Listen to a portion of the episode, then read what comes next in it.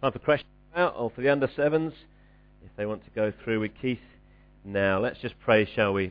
Father, we come to you this morning. We give you thanks for your great love to us. We thank you that we can declare it as well with my soul. Thank you for the love that you've given to us, expressed in Jesus. Thank you that you've reached down and saved us. And we can declare this morning that we love you because you love us. Father, we pray now that you would meet with us, teach us, encourage us, challenge us, change us, we pray, as we look into your word. May we not just encounter your word, but may we encounter your Holy Spirit, so that spirit and word together we might be transformed into your likeness and become more like the Lord Jesus. So bless us, encourage us now, we pray, as we look into your word together. And we ask this in Jesus' name. Amen. You should have an outline on your seat, and there's pens in the uh, tray in front of you, in the back of the chairs, if you want to use those as we go through this morning.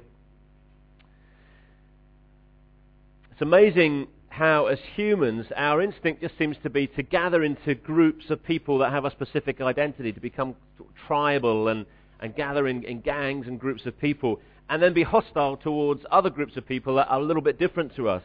You only have to look at the way people in our region define themselves as Newcastle supporters or Sunderland supporters, and not even as supporters just from Newcastle or Sunderland, and, and we kind of group into our little groups. And sometimes this spills out into violence. And we've seen that sadly um, in recent uh, weeks and months uh, and years in Newcastle and in Sunderland as, as people kind of gather in gangs or, or in identity groups and then as they reach out and attack others. I hope nobody can see themselves in those photographs. That would be awkward and embarrassing if anybody could. But, you know, whilst there's, a, there's nothing wrong with a good bit of uh, good-natured banter between sports fans, there's something seriously wrong when it ends up with hatred and with violence. There's something seriously wrong, wrong when one group of uh, people set themselves up against another group of people because of their skin color or because of their language or even because of their accent or because of their nationality or because sometimes perhaps of their social standing. The root cause of hostility when we get into these kind of groups between, group, between one group of people and another is what the Bible calls sin. The Bible commands us to love our neighbor, to love one another, to love all those around us unconditionally. And when we find ourselves pitting ourselves against other people because they look different to us or speak differently or, or from a different background, whatever it is, that is sin. We're doing the very opposite to loving our neighbor when we huddle into our groups and we pit ourselves against other groups of people. The fantastic thing to see, though, is when people's lives are changed by Jesus and people who were once pitted against each other come together and are united together because of Jesus. And that's fantastic, isn't it? When two people who perhaps at one time were alienated from each other because of their race or because of their background or even their football team can come together and can be one because of the Lord Jesus. And we're going to see that in action in our passage today. In the time of Jesus, the Jews had another group of people that they really hated and despised called the Samaritans. And the Samaritans equally hated the, and despised the Jews just as, just as much. These two people groups actually absolutely hated one another. Way back in 722 BC, the ten northern uh, family clans, the tribes of Israel, the ten northern tribes of Israel had been taken into captivity by what was the Assyrian Empire. And then people from other races were moved in by the Assyrians into that area and were settled into that area, and they were intermarried with what were the ten tribes of Israel. So that the people there were no longer racially pure Israelites. And not only were they then of mixed race, but the people that came into the area and uh, married into these Israelite families brought their own religious practices with them. And the people group that developed and that racial group that developed through that process and the land that they lived in was called the Samaritans. The area was called Samaria, and the people became known as Samaritans. They had the same heritage, some of them, historically, as the Jews, but they were different. And the two tribes of Israel that were left in the south of what had been Israel were the tribes of Judah and Benjamin, just commonly known as the kingdom of Judah. And they became known as the Jews, and Jews just being short for Judah. So when you fast forward and we get to the time of Jesus, the Jews and Samaritans pretty much hated each other. They absolutely despised each other. The Samaritans only accepted, for instance, the first five books of the Bible. They rejected all the rest, and they said they weren't from God. And then that meant, of course, that everything that those that the rest of those books contained, they didn't understand, they didn't know, they didn't believe, and so on. And that had real consequences, which we'll look at this morning. They'd also built their own temple. God had said that the temple should be built in Jerusalem, but they, because they rejected the rest of the books of the Old Testament, they built their own temple in Gerizim, which was their capital city. So they didn't worship at the temple in Jerusalem as God, as God had commanded them to. And although they did believe that God was sending somebody special, his king, a, a prophet and a king, to be the savior, they didn't really understand who he was because they didn't understand or they didn't accept most of the Old Testament. And all the teachings in the Old Testament, which uh, little by little tell us more and more about this Messiah, this Christ that was going to come, God's special chosen king, because they rejected them and didn't read them, they didn't understand fully who this person was. They didn't know what to expect. And before we read today's passage from the book of Acts, we're going to read John chapter 4, just to give us a little insight and background which sets us up for today's passage. So we're going to read from John chapter 4, verses 19 to 26, and then we're going to read from 39 to 42. And this covers an incident in the life of Jesus with a woman who was a Samaritan. So here we have Jesus, a Jew, meeting a woman who was a Samaritan, and we have this fascinating little dialogue. There's loads of stuff going on here, but we're going to focus in particular on this um, uh, sort of problems that existed between the Jews and the Gentiles. So, John chapter 4, and we're going to read from verse 19 to 26. And this is uh, Jesus has sat down, he's talking with this woman, and verse 19, Sir, the woman said, talking to Jesus, Sir, the woman said, I can see that you are a prophet. Our fathers worshipped on this mountain but you Jews claim that the place where we must worship is in Jerusalem. Jesus declared, Believe me, woman, a time is coming when you will worship the Father neither on this mountain nor in Jerusalem. You Samaritans worship what you do not know. We worship what we do know, for salvation is from the Jews.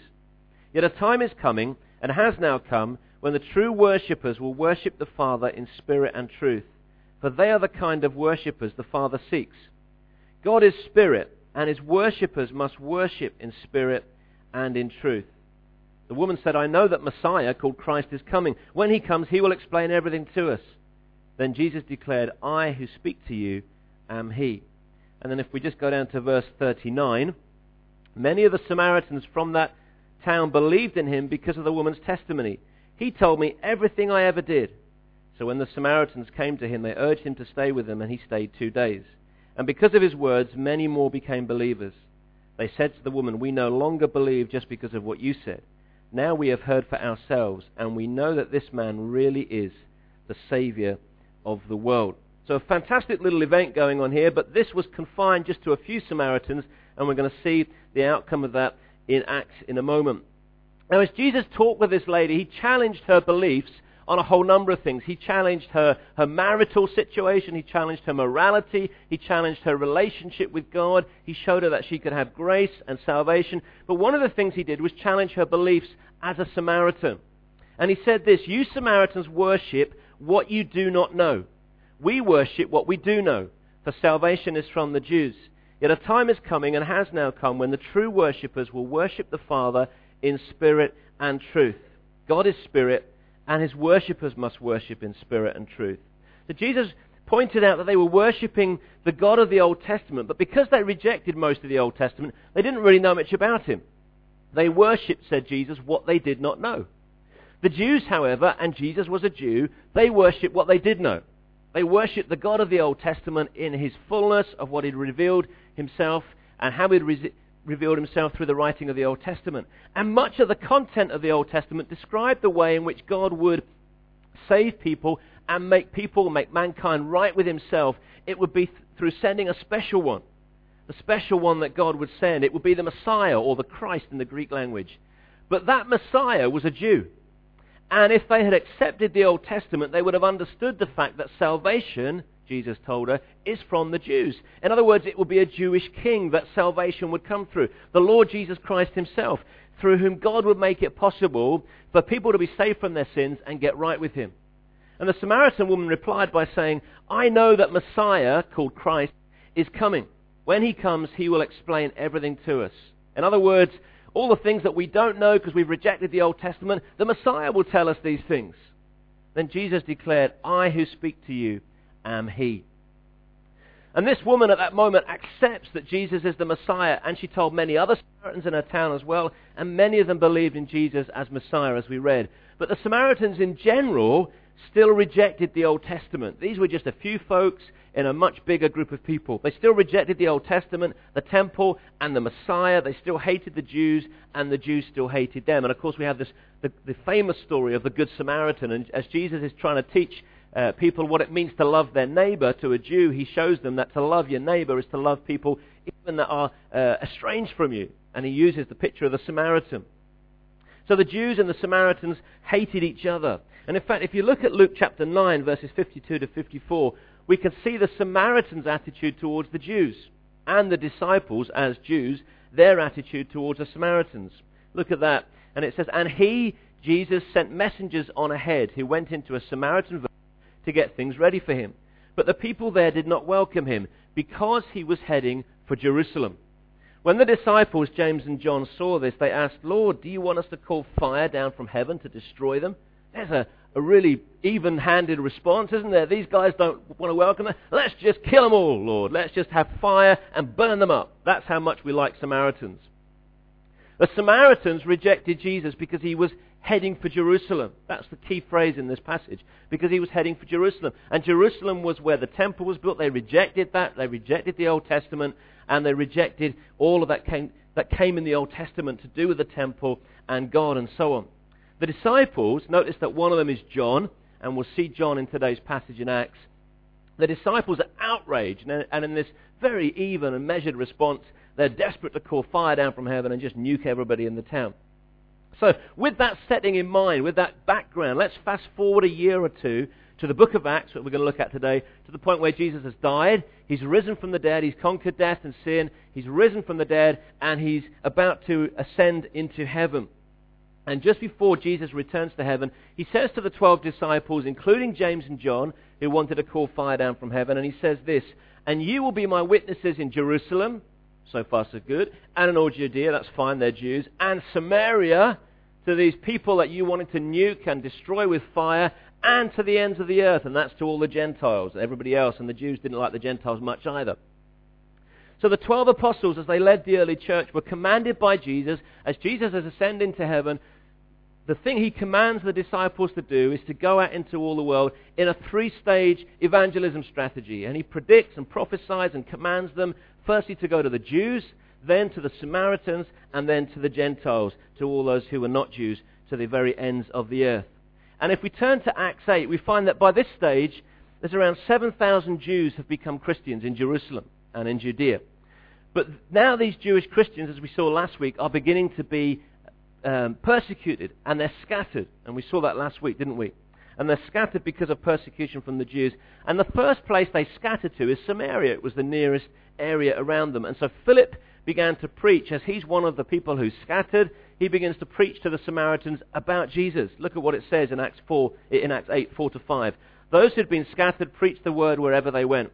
Philip went down to a city in Samaria and proclaimed the Christ there.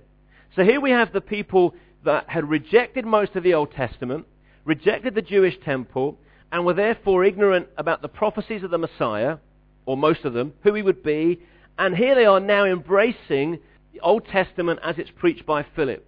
As Philip, as Philip preached the word and as he proclaimed the Christ, they embrace this now. And they embrace the truth about the Messiah.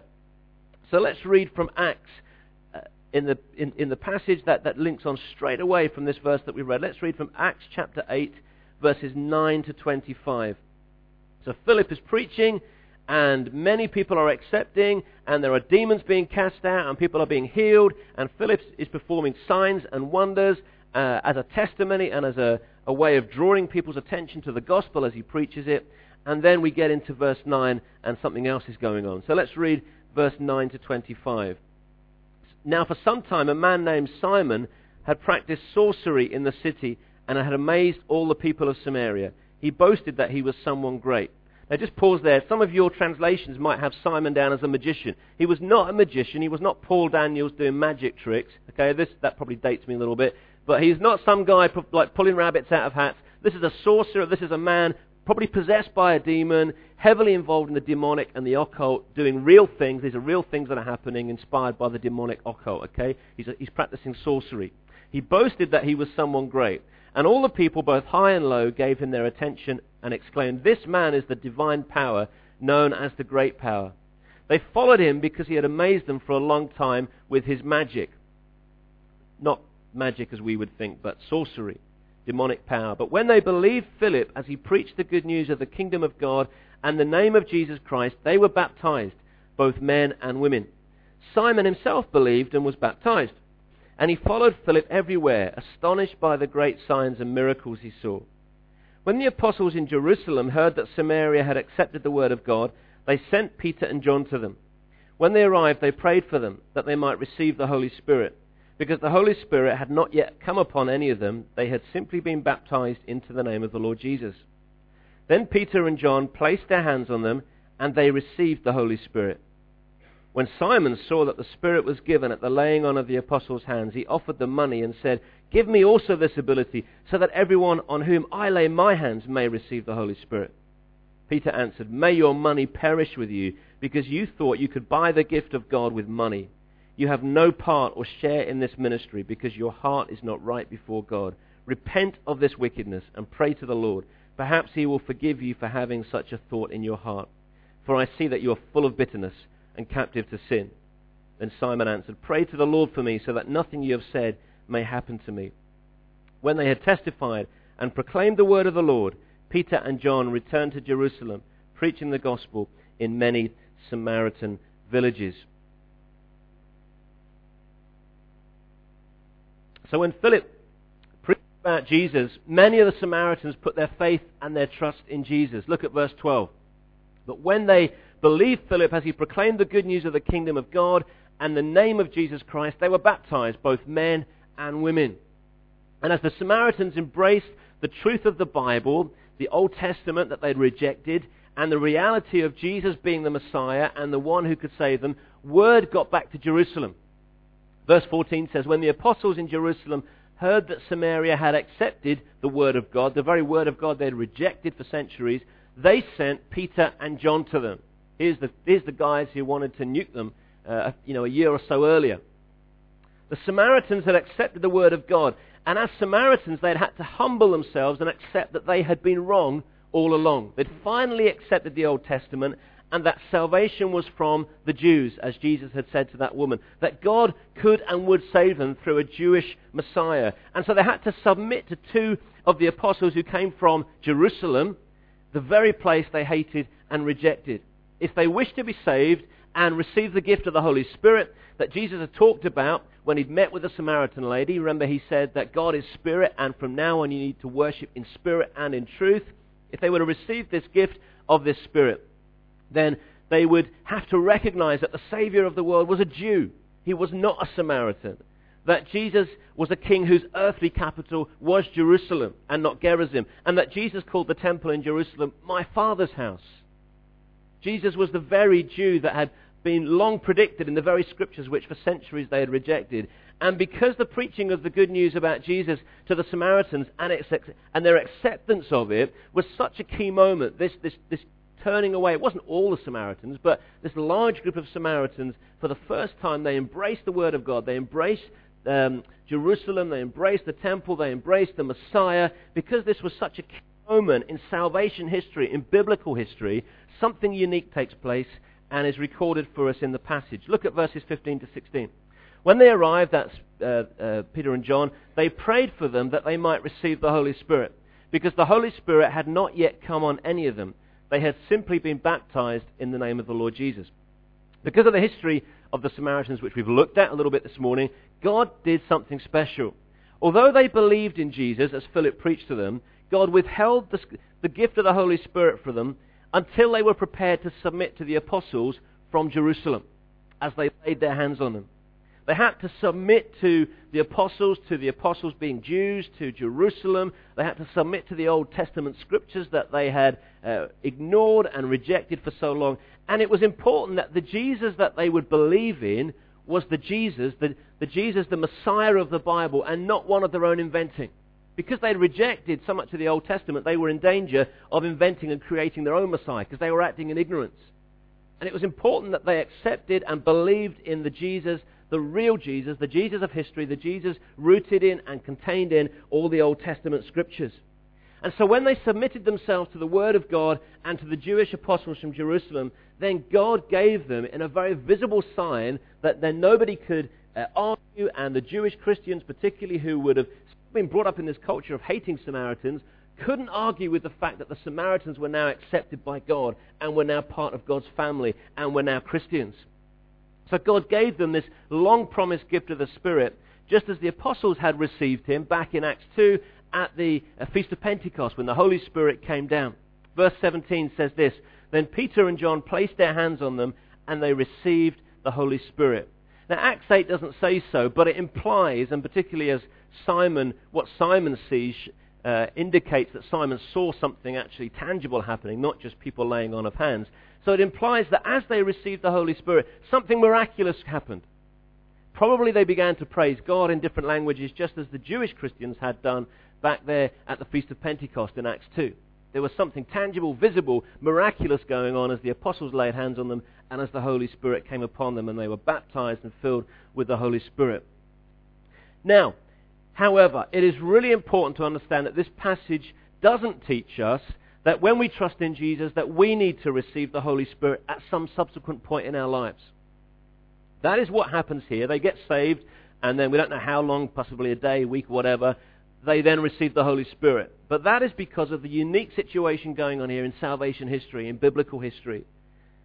Something similar would happen in Acts 10, and we're going to look at Acts 10 in, in the autumn. Um, and this is when the Gentiles are first preached to, and something similar happens again to demonstrate to the Jews that God was now accepting the Gentiles as well. But this is not the normal pattern for us today. It happens on these three occasions. The Spirit comes down in a very demonstrative way, in a very tangible way, in Acts 2, in Acts 8, and in Acts 10. But it's not the normal pattern for us today. If you look at Romans 8, verse 9, it says this And if anyone does not have the Spirit of Christ, they do not belong to Christ. So, in other words, if we read that the other way around, if we are a Christian, we have to have the Holy Spirit. We cannot belong to Jesus unless we have the Holy Spirit. So every person who trusts in Jesus receives the Holy Spirit and is filled with the Holy Spirit at the moment they uh, trust in Him. They don't have to have some, sub- some subsequent miraculous experience. This situation with these Samaritans was a, a one-off, unique situation where God was doing something special. And apart from when something similar happens when the first Gentiles trust in Jesus in Acts 10. We never read of this happening anywhere else. There are many other instances of people becoming Christians, but we don't see this happening anywhere else. And that's because of what God was uniquely doing in this situation. And we're never taught that this is meant to happen anywhere else in the New Testament. So firstly, right on your outline this morning, all believers are filled with the Holy Spirit at conversion. It's really important that we understand this, that we're not, you know, if you haven't had some miraculous experience of the Holy Spirit, that doesn't make you a second-class Christian. All believers are filled with the Spirit at the moment you trust in Jesus. It's the Holy Spirit which enables you to trust in Jesus, who brings you to life and enables you and gives you that gift of faith to put your faith and trust in Jesus. If you've trusted in Jesus, then you have been filled with the Holy Spirit. However, however, and it's a big however, God may well give you subsequent miraculous experiences of His Holy Spirit. That's really important to stress that. God may well give you subsequent miraculous experiences of His Holy Spirit. And if He does, that's fantastic. You may have experienced that, you may in the future, and that's great. We should always be seeking to open ourselves up to more of the Holy Spirit, to experiencing Him and encountering Him, to allowing Him to control every area of our lives. And sometimes when we do that, we will experience Him in a miraculous way. The Bible doesn't say that this will happen every time we, we, we kind of open ourselves up to the Holy Spirit, but on a daily basis as we surrender to God as we do what Paul says in Ephesians, as we are go on being filled with the Spirit. They may uh, th- that may well happen in a miraculous way. It may well happen for you, and if that does, that's fantastic. But it's not a mandatory thing, and it's not linked with our salvation. This is a, a, a three-part unique situation going on here in Acts 2, Acts 8, and Acts 10. Now, having accepted the Word of God, the Old Testament Scriptures, and, and, and, having accepted Jesus as the Messiah, the Christ, and as their Savior, and having now been filled with the Holy Spirit because they'd, they'd submitted to the apostles, these Samaritans were now part of God's family.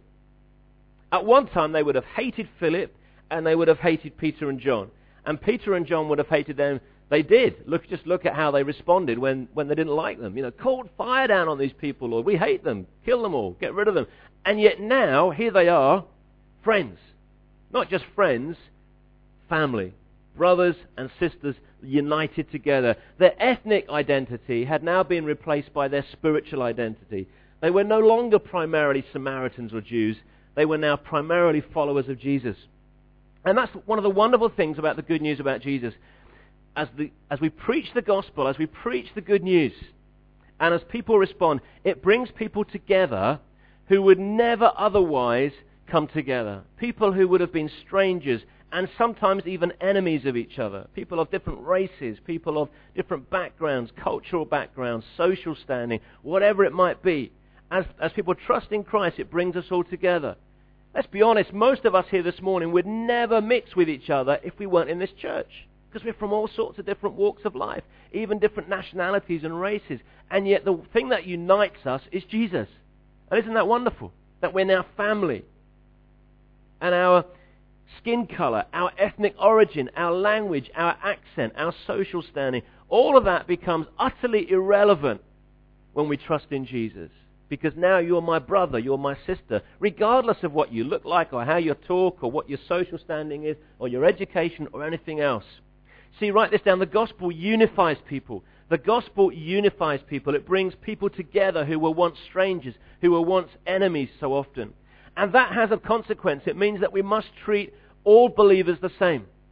We must treat all believers the same. There have been utter scandals throughout church history where churches have set themselves up as white churches or this kind of race or that kind of race.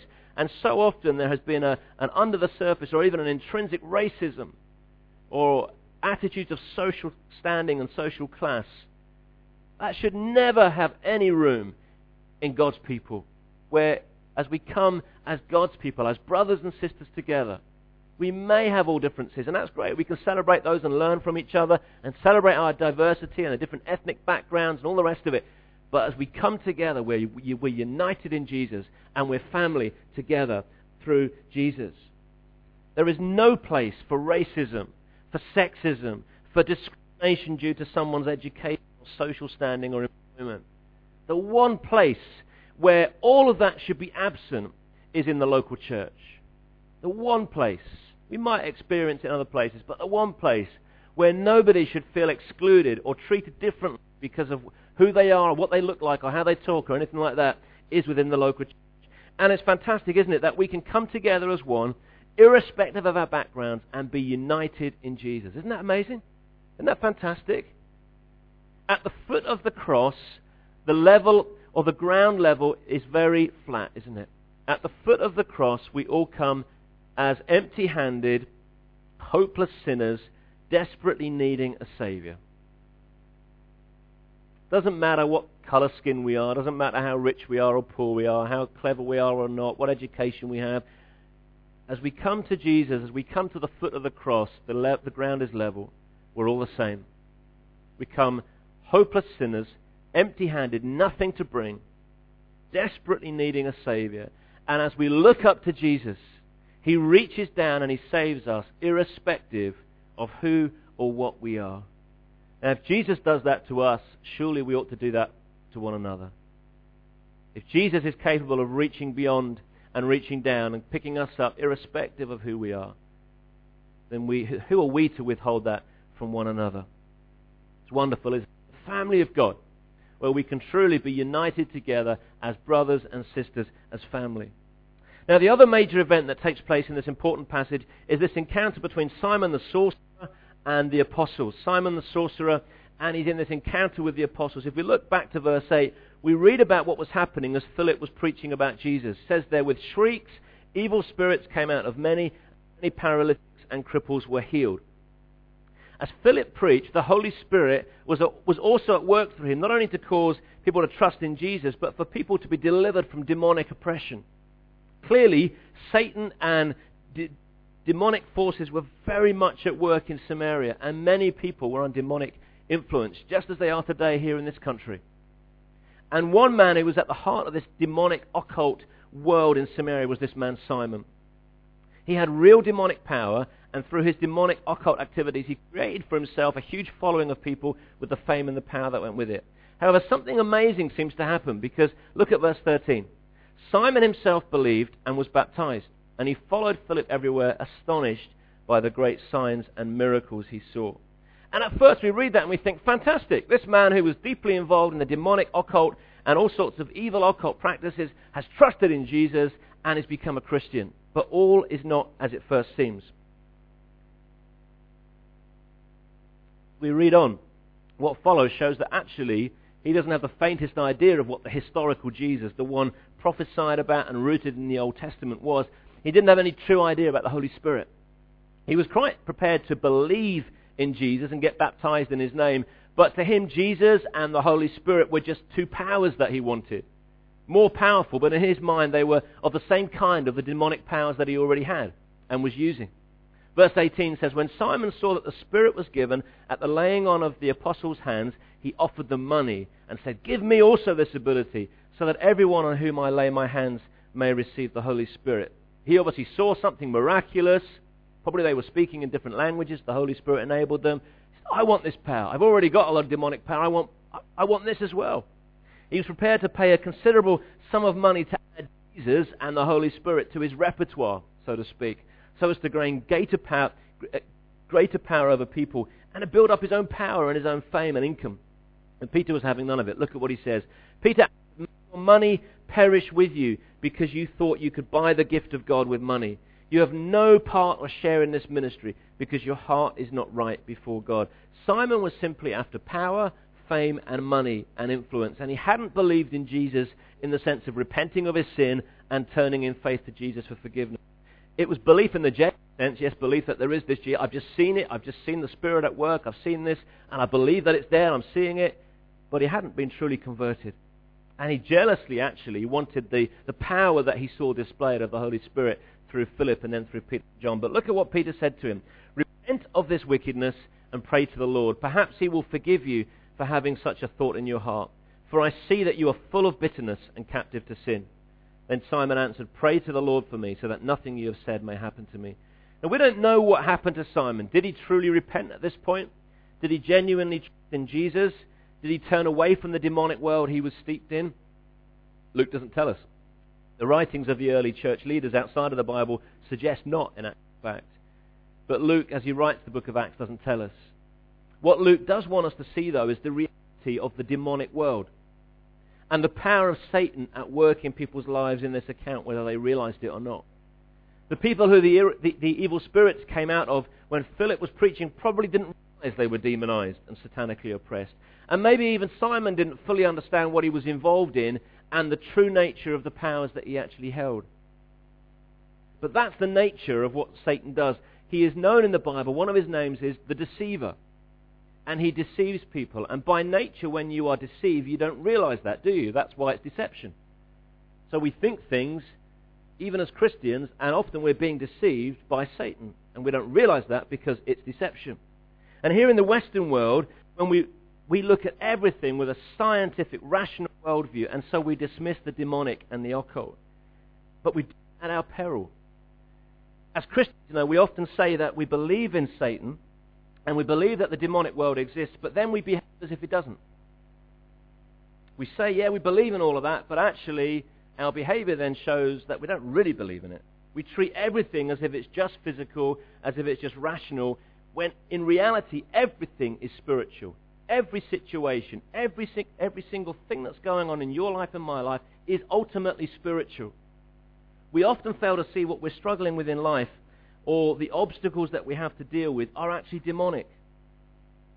We often fail. We look at situations and struggles and problems and things that we come up against and we treat them purely rationally, purely materially, and we fail to realize that often what, we, what we're encountering is the demonic.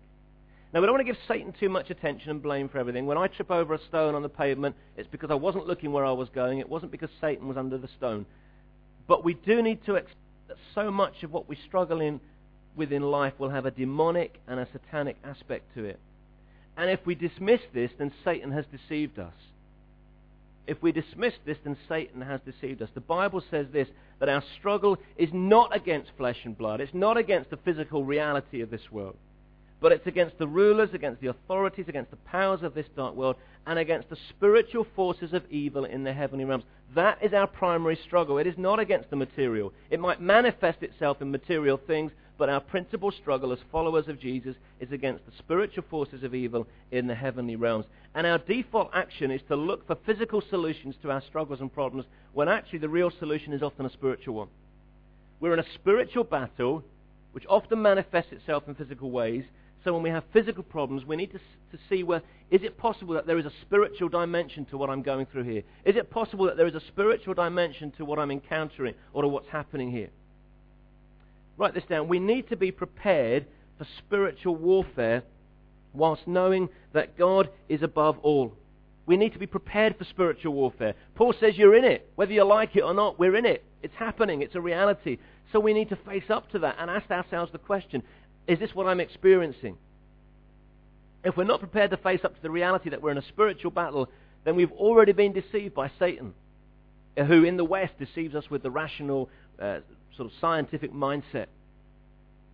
We must wake up to the reality of the spiritual warfare that is going on all around us unseen. However, we do not need to be afraid, and this is really key. God is bigger than Satan. God and Satan are not equals. God is God. Satan is just a created being. Very real, very powerful, but he is nothing like God. And he that is in us, the Holy Spirit, is greater than Satan, the one that is in the world. Amen? Amen. He that is in us is greater than he that is in the world. So we don't need to fear Satan or the demonic world. God is greater than all and is above all. But we do need to face up to the reality of spiritual warfare. As Philip and the apostles preached the gospel, they came face to face with evil spirits and demonic powers, but they were undaunted. They didn't run away scared. Knowing that they were filled with and empowered by the Holy Spirit, they were able to press on and keep spreading the gospel. And that's what we need to do. We need to be prepared for spiritual warfare and ready for the attacks of the enemy, knowing that our struggle isn't with flesh and blood, but with spiritual forces of evil, but always knowing that we have the Holy Spirit. And so when we face these attacks, we need to pray for the power of the Spirit and take command of these situations in the name of Jesus. And we need to pray and ask God for insight that He might show us what is going on in the spiritual realm and what action we need to take. Whether that's to resolve spiritual conflict in our own lives or to try to help someone else do the same. So the moment that we trust in Jesus, we are filled with the Holy Spirit. That's amazing, isn't it? He comes and He lives within us. God takes up residence in us. We don't need to go looking for Him. He's already within us if we've trusted in Jesus. And as we're filled with the Holy Spirit, then we are united together with every other person on this planet who's ever trusted in Jesus. And so we have this wonderful unity between all sorts of different people brought about by trusting in Jesus and being filled with the Spirit. But just as we have the Holy Spirit within us, we also need to be aware that there are evil spirits all around us doing their level best to attack us in all sorts of different ways. But he that is in us is greater than he that is in the world. One day, at the name of Jesus, every knee will bow, including every evil spirit and including even Satan himself. We're going to sing in closing, Our God is Greater. And when the song is finished, the service will be over. If we'll sing this and proclaim it as a prayer, but if you want to talk to him about anything I've said this morning, please do come and chat with me. I'll be over there at the door. Thank you.